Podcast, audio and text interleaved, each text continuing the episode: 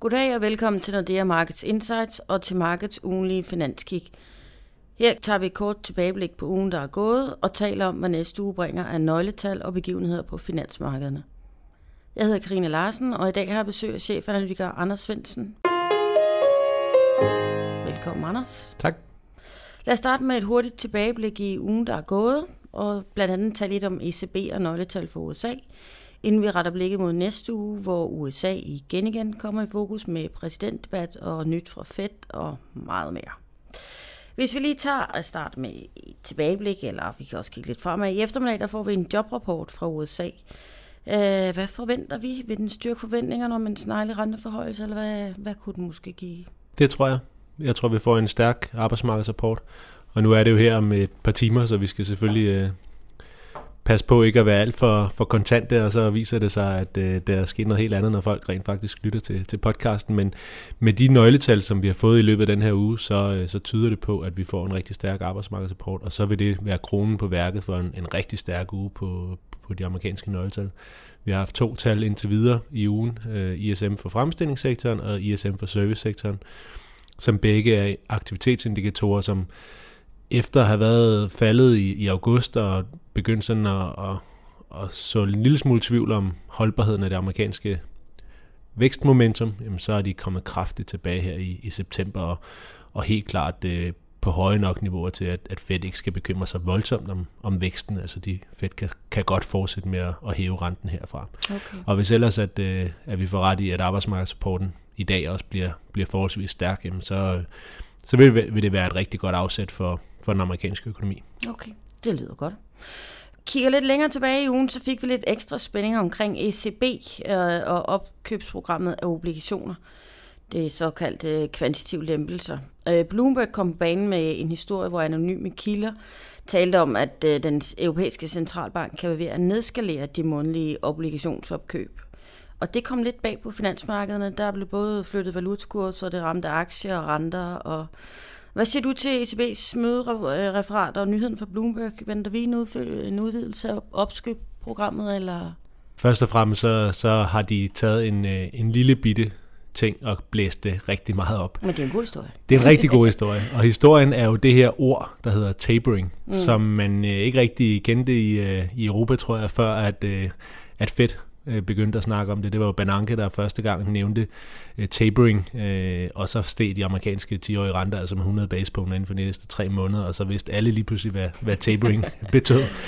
Og, og den her historie fra Bloomberg bygger på en kilde i ECB, som det eneste vedkommende siger er, at ECB kommer ikke til at stoppe med at købe obligationer fra den ene dag til den anden. Der vil være en periode med tapering. Mm.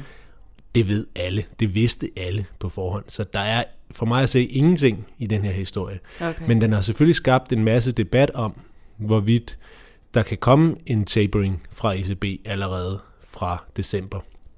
Eller i hvert fald, at den bliver annonceret allerede i december.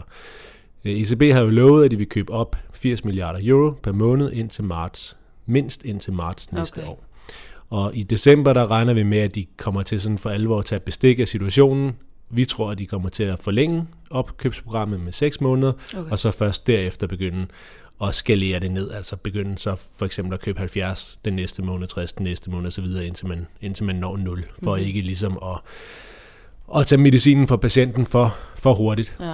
Øh, men, er det ikke pudsigt, at finansmarkederne reagerer så voldsomt på det så?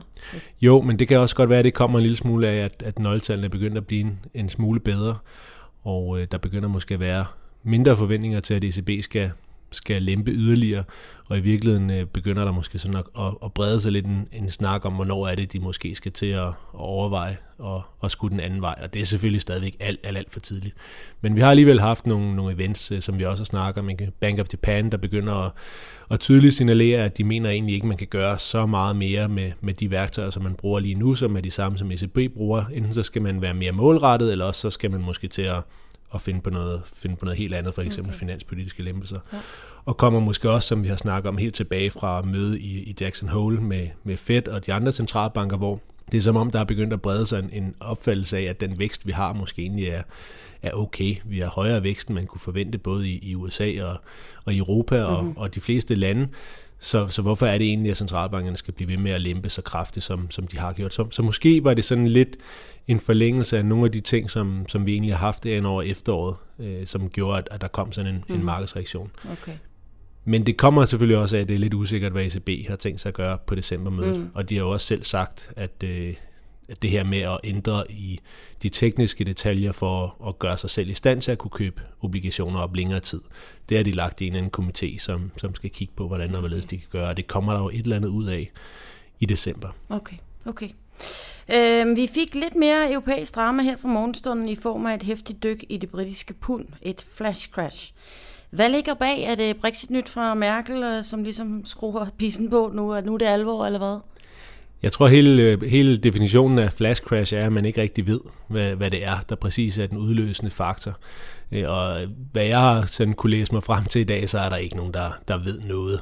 Det kan selvfølgelig være en, der har, der har haft lidt fat finger, som man kalder det på, på engelsk, altså måske skrevet et, et nul for meget eller for lidt på, hvad man lige skulle købe eller, eller sælge i, i Asien.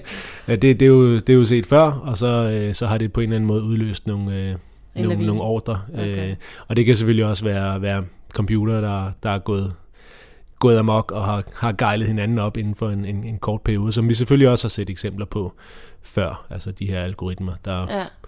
der ligger og, og øh, tager stop loss, okay. for eksempel, hvis, okay. hvis det, tingene begynder at mm-hmm. bevæge sig.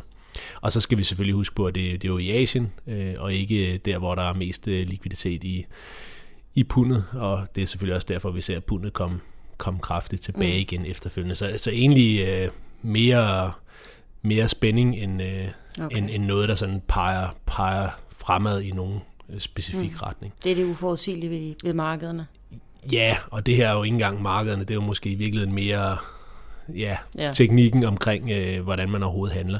Men altså, hvis vi tager pundet, så, øh, så er vi jo selvfølgelig overrasket over, at det bliver ved med at være så svagt, og også er blevet svækket yderligere i, i den her uge. Og øh, det, det tror jeg også, vi kommer til at, at tage bestik af. Nu, nu var Theresa May, premierministeren i England, jo også ude at sige, at den her artikel 50, som er den, der skal udløse øh, starten på forhandlingerne om et britisk øh, melden sig ud af mm. EU, det, det vil blive blive taget i, i marts. Ja.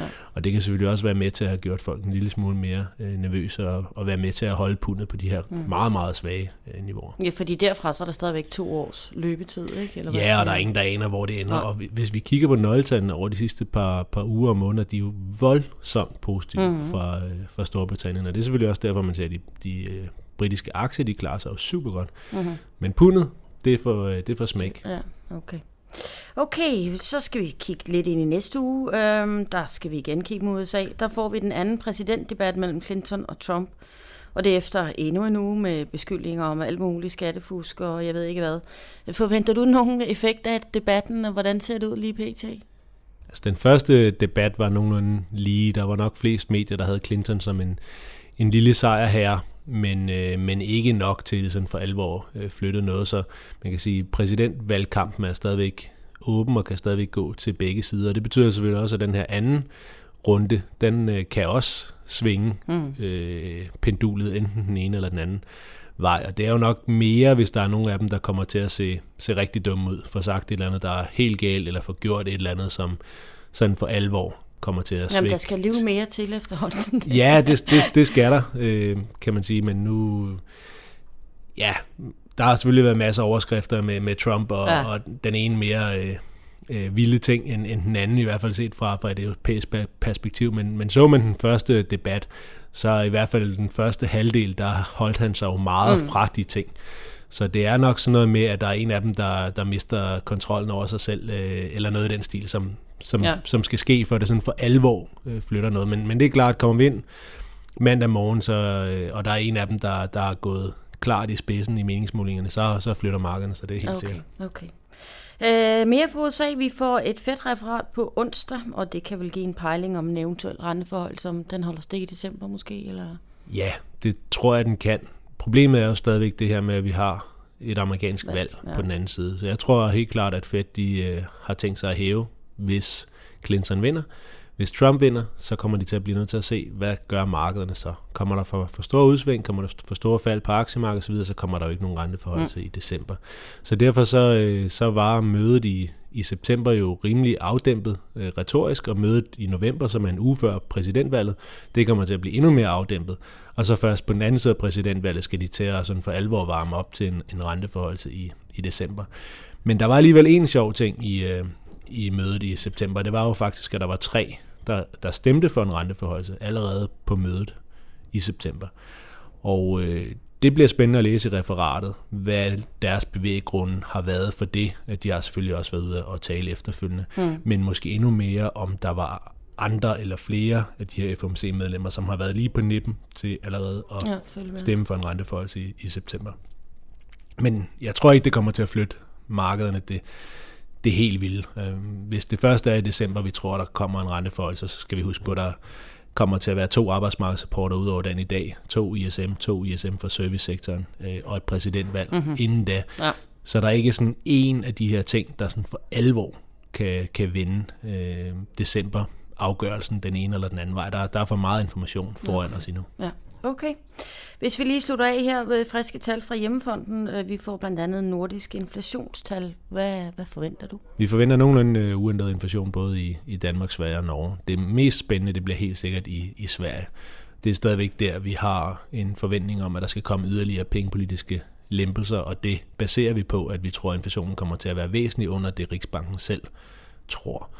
Og det er klart, at nu kommer der så et inflationstal, og så skal vi jo holde øje med, om vi så stadigvæk kan kan holde fast i den forventning og sige, at vi, vi tror slet ikke, at inflationen kommer så højt op, som, som Riksbanken selv tror, og, og derfor så tror vi, der kommer til at være yderligere øh, QE øh, udvidelser, eller udvidelser af QE-programmet. Okay. Norge, der annoncerede centralbanken jo mere eller mindre sidste gang, at øh, de er færdige med at sætte renten ned. Så der skal komme meget store negative overraskelser for at ændre på den opfattelse. Og, og i Danmark er det jo andre ting, der styrer centralbanken. Vi har jo vores fastkurspolitik, mm. og det er jo meget mere, øh, hvor meget øh, centralbanken skal intervenere i valutamarkedet for at holde kronen stabil, der bestemmer øh, noget for, for centralbanken her, mere end det er, om inflationen lige kommer lidt op eller lidt ned. Mm-hmm. Ja, og så afslutningsvis, så kommer vi nok ikke udenom at kigge på råvarepriserne, når nu vi sidder her med vores øh, ekspert på emerging markets. Hvad er nyt, Anders? Jamen, jeg synes stadigvæk, at råvarepriserne, det, det er det mest interessante. Mm-hmm. Kigger vi på, på, på renterne, så er det stadigvæk mest sidelæns. De amerikanske renter er stedet en lille smule, men det er mest sidelæns. Kigger vi på, på aktierne, så er det også mest sidelæns. Øh, kigger vi på, øh, på valutaerne, ja, dollaren er begyndt at blive styrket en lille bitte smule, men det er stadigvæk råvarerne, hvor det ser aller sjovest ud lige nu, og det mm-hmm. er mhm. olien, der stiger og har brudt... Øh, flere vigtige tekniske niveauer på, på opsiden, og, og vi tror, at olieprisen kan komme yderligere op her på den, på den helt korte bane. Og øh, det, er, det tror jeg stadigvæk er noget af det, der også kan, kan flytte noget i forhold til, til centralbankerne, fordi at det, der har været det helt store problem de sidste par år, har jo været alt for lav inflation. Væksten har jo sådan set været fin nok i hvert fald i, i år de fleste steder, men inflationen har været negativ eller, mm. eller meget tæt på nul. Og de her stigninger i råvarepriserne, det gør altså, at der kommer noget, noget øh, energi ind i inflationen. Der kommer til at være en stigning i inflationen alene på den baggrund. Mm-hmm. Og det tror jeg også er med til at, at øh, skabe den her dynamik hos de store centralbanker. De skal, de skal lidt væk fra yderligere lempelser, og det er jo det, vi kommer til at se i, i den resterende del af året med, med en Fed, der skal formentlig hæve renten, med en ECB, der skal diskutere i december, hvorvidt de skal, de skal taper i marts allerede, eller først senere næste år, og måske også med Bank of Japan, der skal, der skal finde på noget endnu en gang, for Gud ved hvilken gang mm. i, i år. Og hvad, hvad, hvad er vores estimat for olien her for i år? Er der... Vi har et estimat på 55 dollar per tønde i gennemsnit for brint okay. i fjerde kvartal. Mm-hmm. Og det hjalp OPEC os lidt med at, at komme tæt på. Det ligger vi, det ligger vi forholdsvis øh, pænt i nærheden af, så det, det, det holder vi fast i. Ja, okay. Mange tak skal du have, Anders. Det var så lidt.